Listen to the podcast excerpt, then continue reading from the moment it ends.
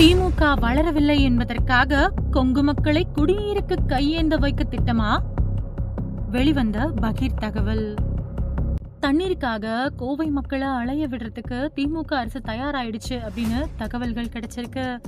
தென்னிந்தியாவோட Manchester Neelamalai அரசி பெருமைகளோட உலகத்தோட ரெண்டாவது சுவை மிகுந்த சிறுவாணி குடிநீரை கொண்ட மாவட்டம் தான் கோவை. ஆயிரத்தி தொள்ளாயிரத்தி இருபத்தி ஏழாவது வருஷம் மெட்ராஸ் மாகாணத்துல பொது சுகாதாரத்துறை இணை இயக்குனர் வெளியிட்ட அறிக்கையில மெட்ராஸ் மாகாணத்துல ரொம்பவுமே மோசமான தண்ணீர் எது அப்படின்னா அது கோயம்புத்தூர்ல இருந்து பெறப்படக்கூடிய தண்ணீர் தான் அப்படின்னு குறிப்பிட்டிருந்தாரு. இந்த பெயரை மாத்துறதுக்காகவே நாற்பது வருஷ கால போராட்டத்துக்கு பின்னாடி சிறுவாணி தண்ணீர் கோவை நகரத்துக்கு வந்துச்சு. கோவை மக்களோட குடிநீர் ஆதாரமாகவும் அவங்களோட அத்தியாவசிய தேவைகளை நிறைவேற்றக்கூடிய வகையிலையும் சிறுவாணி ஆற்றோட தண்ணீர் திகழ்ந்து வருது. விவசாயிகளோட பெரும் நம்பிக்கைய சிறுவாணி ஆறு பெற்றிருக்கு.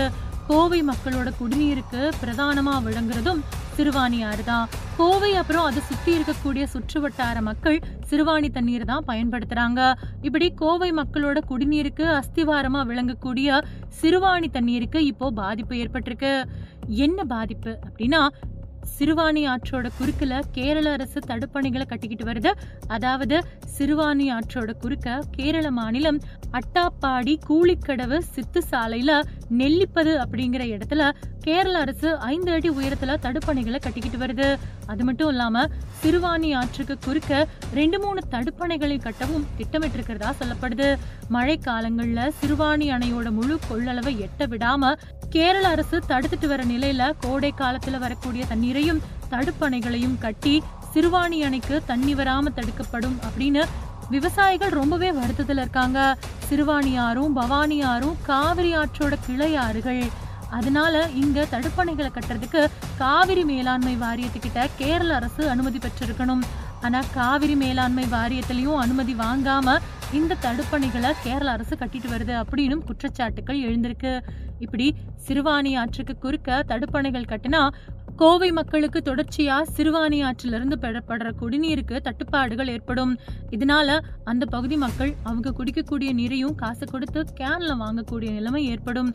அதனால இந்த தடுப்பணைகளை தடுக்க தமிழக முதல்வர் ஏதாவது நடவடிக்கை எடுப்பாரு அப்படின்னு கோவை மக்கள் எதிர்பார்த்துக்கிட்டு இருந்த நிலையில கேரளாவுக்கு முதல்வர் மு ஸ்டாலின் முளைவரி போராட்டத்துக்காகவும் அதுக்கப்புறமா இப்ப கூட வைக்கம் போராட்டத்தோட நினைவு நாளைக்கும் போயிட்டு வந்தாரு.